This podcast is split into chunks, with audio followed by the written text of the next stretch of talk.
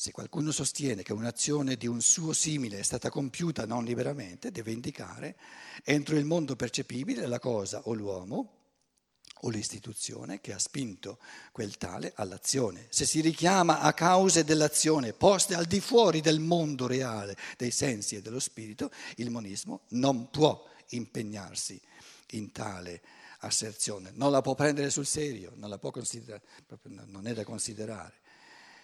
7, paragrafo 7, secondo la concezione monistica, l'uomo nelle sue azioni è in parte libero e in parte non libero.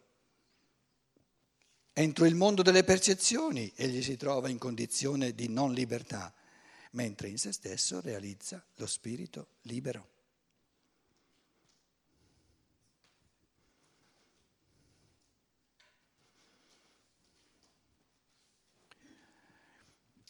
Nel corpo,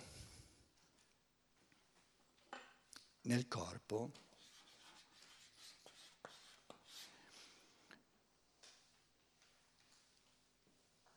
l'uomo non è libero,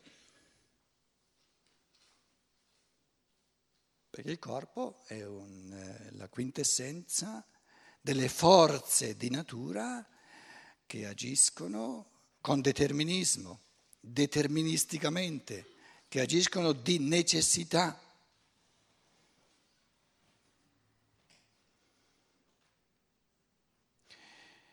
Allora si pone la domanda, come faccio io a essere libero se sono dentro a una somma di forze di natura non libere?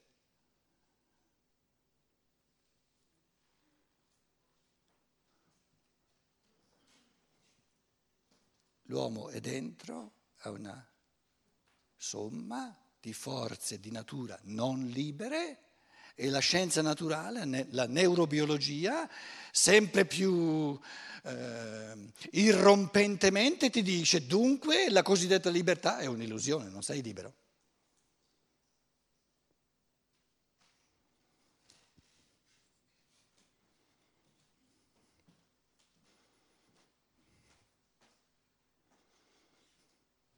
Ci siamo detti diverse volte e va esercitato.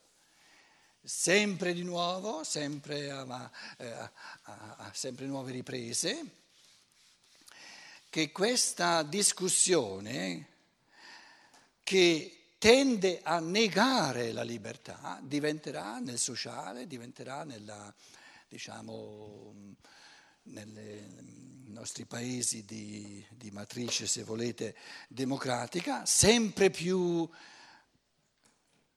la discussione fondamentale, quella più importante che è in corso. E allora io dicevo, vi ricorderete, no? qui c'è l'essere umano, qui ci sono le strutture del cervello e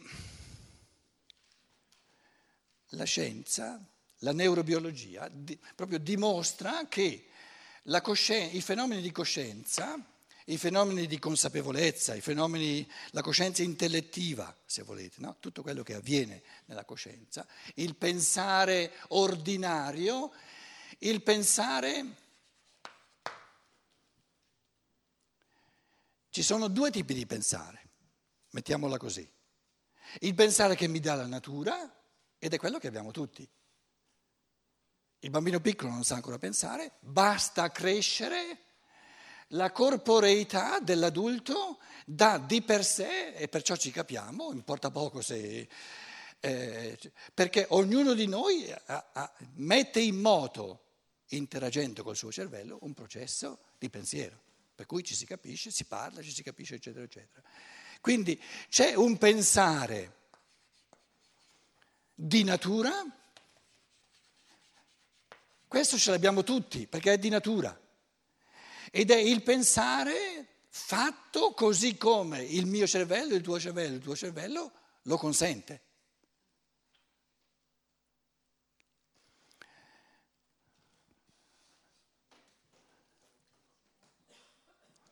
E siccome questo pensare, determinato dalla natura, determinato dalle strutture del cervello, da, dai geni del cervello, eccetera, è non libero, è deterministico, pieno di, pieno di meccanismi.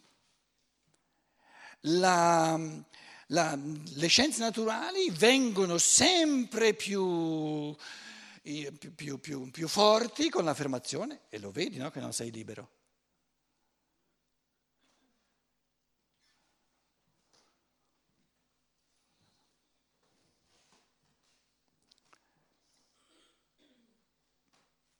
Parlo per eh, accorciature, senza fare tutti i passaggi. La scienza dello spirito dice, certo che c'è questo pensare, che dà la natura, c'è il pensare che ti dà la natura, per il fatto di essere sveglio, di essere connesso col cervello, no, la natura ti dà questo tipo di pensare, non, non hai bisogno di, di, di, liberamente sforzarti di metterci dentro la tua libertà, no, ti viene spontaneo il pensare il tuo modo di pensare, così come tu sai pensare, te, la, te lo dà la natura. E la scienza dello spirito, l'essenza della scienza dello spirito è l'affermazione che dice c'è un altro tipo fondamentale di pensare, di pensiero, che non dà la natura.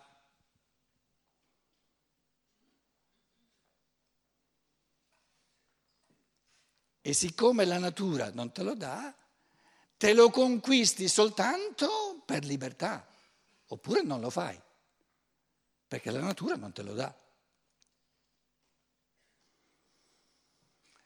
Allora la persona normale dice, ma, ma di, di, che cosa sta parlando sto Rudolf Steiner?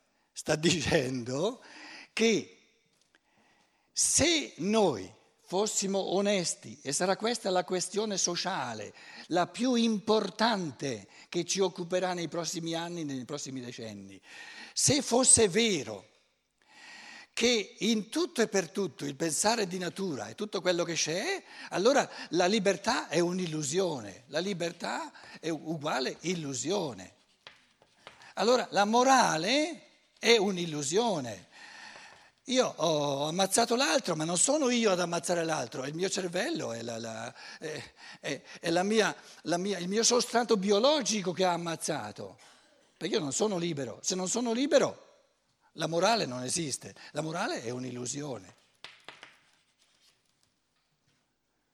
Allora tutti i giudici che ci sono mangiano a sbafo. Via, facciamogli fare qualcosa d'altro. L'uomo non ha colpa, se non è libero non ha colpa di quello che fa. Quindi ci troviamo in una società che inorridisce, che ha paura di essere conseguente, di, di tirare le somme, di essere coerente con quello che la scienza ti sta dicendo. Perché la scienza, questa affermazione che la coscienza ordinaria che la natura ti dà, il pensare ordinario, il pensare ordinario, te lo dà la natura.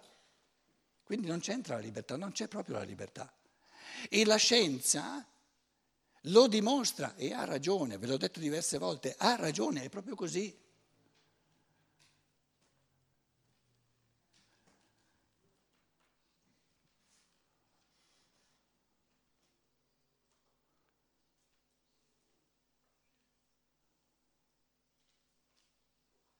E la scienza dello spirito ti dice, quando gli esseri umani di anno in anno, adesso, di decennio in decennio, avremo sempre più esseri umani impotenti di fronte alla natura, sempre più depressivi perché dicono ma allora io sono un frastullo, sono in balia delle forze di natura.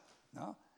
C'è, c'è, da, c'è, da, spararsi, o, o, divento veramente depressivo se, se capisco minimamente, no? dico io sono, l'io non esiste, oppure divento aggressivo, mi ribello, oppure dico, non sia mai che il senso di questo pensare, cattivato, cattivo perché è captivus, è prigioniero e dipende in tutto per tutto dalle, dalla costituzione biologica, fisiologica del cervello, non, non, non sarà mai, non sarà che questo, questo, questa prigionia di partenza, questa prigionia del pensiero di partenza, del pensiero di natura, sia fatta apposta per darmi la voglia, per farmi capire che il pensiero libero è libero soltanto se è lasciato a me. Ah, allora la potenzialità evolutiva di cui si sta parlando è di costruire, è la capacità di costruire sempre di più un tipo di pensiero non dipendente dal cervello.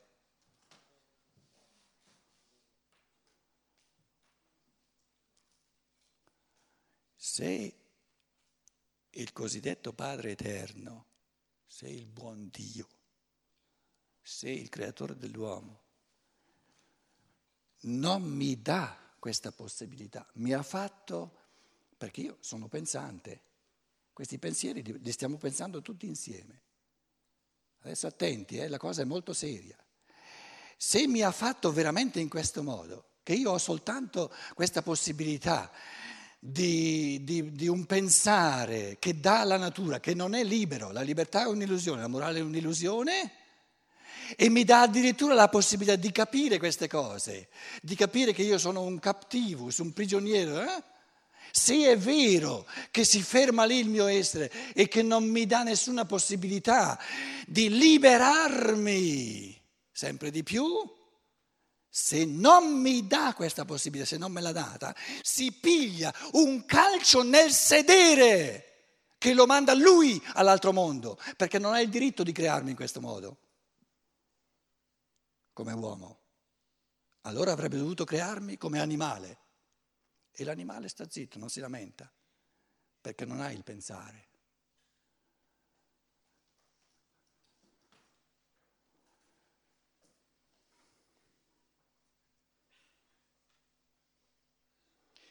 Se questo non evidenzia, io sto, sto balbettando, eh, però sto dicendo delle cose così fondamentali, se questo non evidenzia in un modo chiaro l'urgenza e la pulizia di questa scienza dello spirito, io vi chiedo, ditemelo voi, come va avanti l'umanità.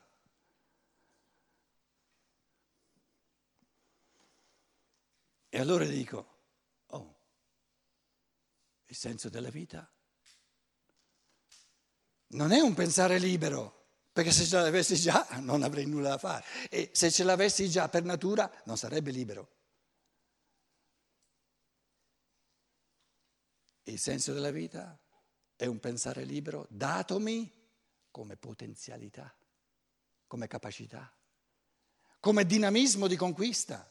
In altre parole, il dualismo del pensiero di partenza è un pensiero di percezione, lo percepisco, un pensiero prigioniero delle strutture del cervello e questo pensiero estraneo a me come spirito, che trovo prigioniero nella biologia,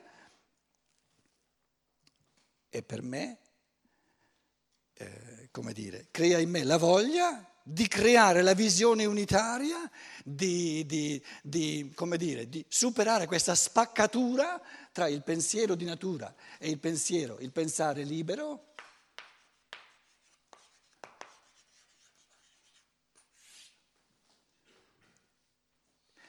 E man mano che libero il mio pensare, divento io stesso sempre più libero.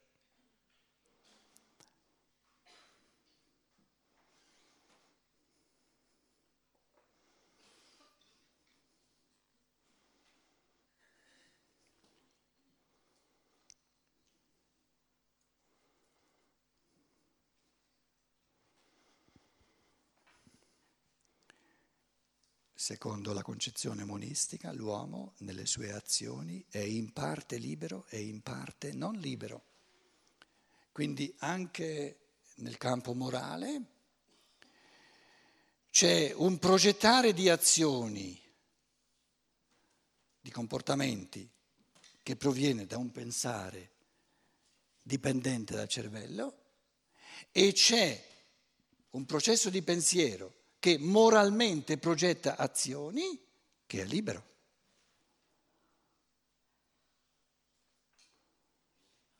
E ripeto, ciò che è libero deve essere omissibile, se no non sarebbe libero.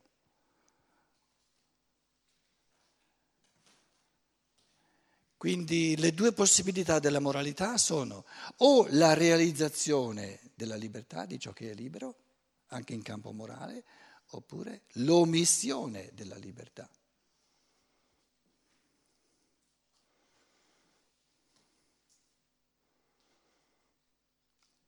E ripeto, azioni cattive non ci sono, con l'unica eccezione che sono azioni che distruggono la libertà. Ma quelle non sono azioni mancate, sono azioni che tutti dovrebbero proibirsi.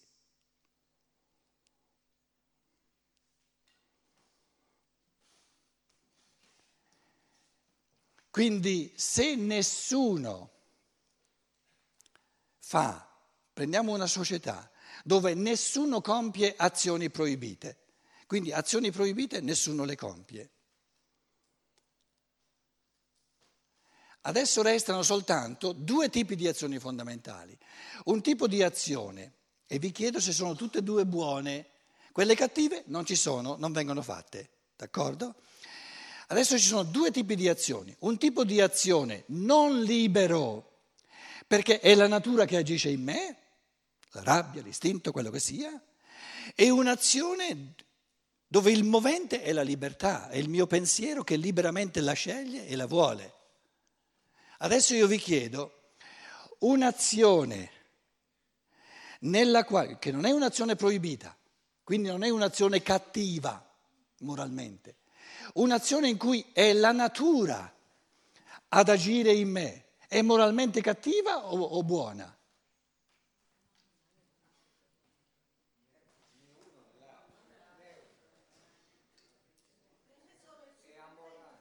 Com'è?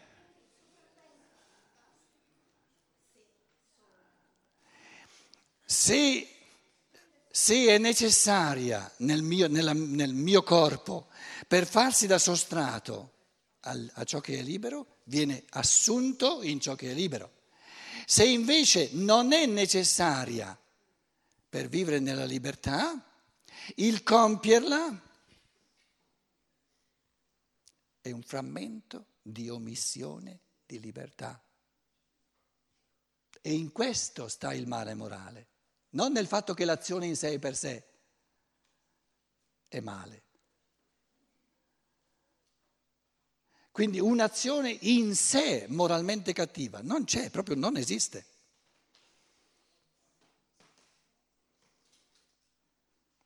Se è proibito uccidere l'altro, proprio corporeamente uccidere l'altro, e uno uccide l'altro, lo ripeto di nuovo, l'ho detto tante volte, il male di questa azione di uccidere l'altro non è l'azione di uccidere, è la carenza di amore è l'omissione dell'amore.